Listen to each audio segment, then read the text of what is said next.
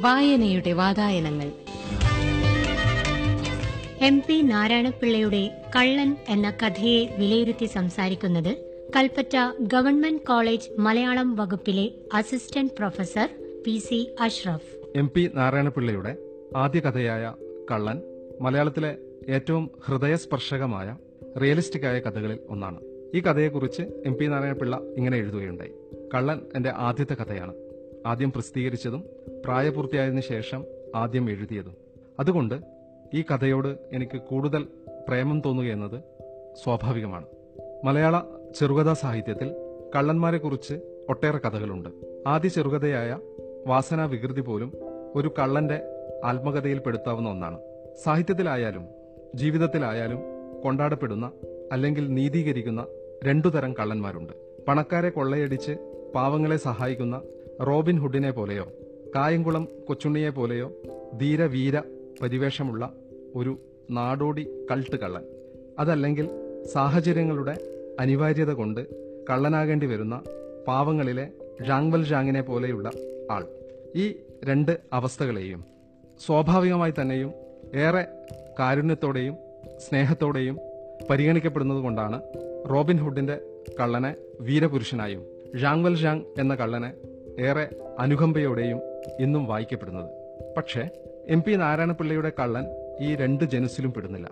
അയാൾ ജീവിക്കാൻ അത്യാവശ്യം മാർഗമുള്ളയിടത്തു നിന്ന് അധ്വാനിക്കാനുള്ള വൈമനസ്യം കൊണ്ട് ചെറിയ കളവ് നടത്തി തുടങ്ങിയവനാണ്.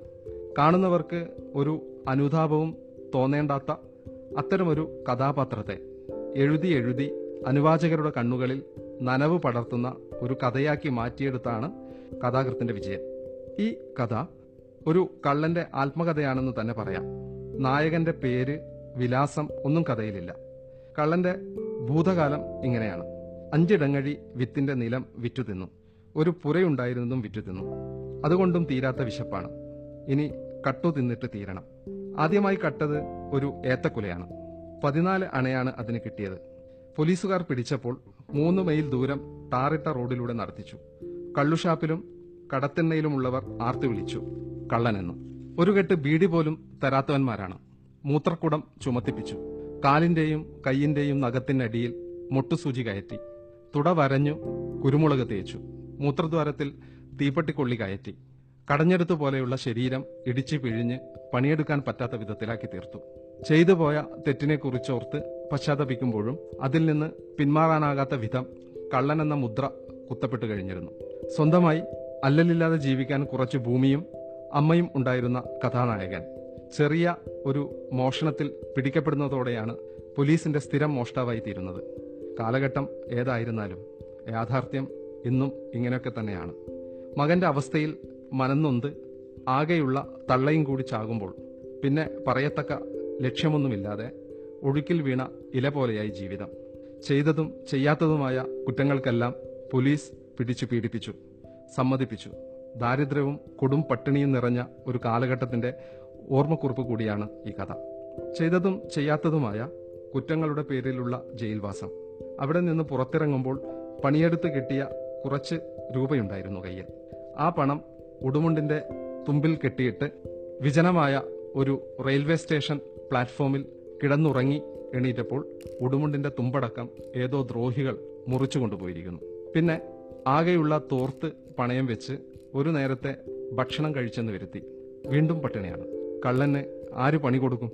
രണ്ടു ദിവസത്തെ കൊടും പട്ടിണിക്ക് ശേഷം നിവൃത്തികേടിന്റെ പാരമ്യത്തിലാണ് അയാൾ വീണ്ടും മോഷണത്തിനിറങ്ങുന്നത്. ഒരു നേരത്തെ ഭക്ഷണത്തിന് വേണ്ടി. പാതിരാത്രിയിൽ വീട്ടുകാരെല്ലാം ഉറക്കമായപ്പോൾ ഒരു വീടിന്റെ ഓടിളക്കി മോന്തായത്തിലൂടെ വീടിന്റെ നടുത്തളത്തിൽ ഊർന്നിറങ്ങി വീടിന്റെ അടുക്കള കണ്ടുപിടിച്ചു. പിന്നെ വയറിന്റെ ആന്തലൊന്ന് മാറ്റാനുള്ള തത്രപ്പാടുകളായി. ചോറിന് വേണ്ടി തിരയുന്നതും അത് കിട്ടുമ്പോഴുള്ള അത്യാഹ്ലാദവും ആ വെപ്രാളത്തിൽ നാലഞ്ച് ചോറിൻ വറ്റുകൾ നിലത്ത് വീണു പോകുമ്പോൾ തോന്നുന്ന അസുഖകരമായ അവസ്ഥയുമെല്ലാം. ചലിക്കുന്ന ഒരു ചിത്രമായി നമുക്ക് മുന്നിൽ തെളിയുന്നത്ര വ്യക്തമായാണ് കഥാകൃത്തിന്റെ വിവരണങ്ങൾ. രണ്ടു ദിവസത്തെ പട്ടിണിയാൽ ചില മോഷണ ശ്രമങ്ങൾ നടത്തിയിരുന്നുവെങ്കിലും പരാജയമായിരുന്നു ഫലം. അങ്ങനെയാണ് ഈ വീട്ടിൽ എത്തിപ്പെടുന്നത്. യഥാർത്ഥത്തിൽ പട്ടിണിയുടെ ഒക്കെ ചിത്രം നമ്മൾ ഊഹിക്കുന്നതിനേക്കാൾ ദയനീയമാണെന്ന് ഒരു നേരത്തെ അന്നത്തിന് വേണ്ടി കക്കുന്നവന്റെ മനോനിലയെ ഉദാത്തവൽക്കരിക്കാതെ തന്നെ ഇവിടെ കഥാകൃത്ത് പറയുന്നു.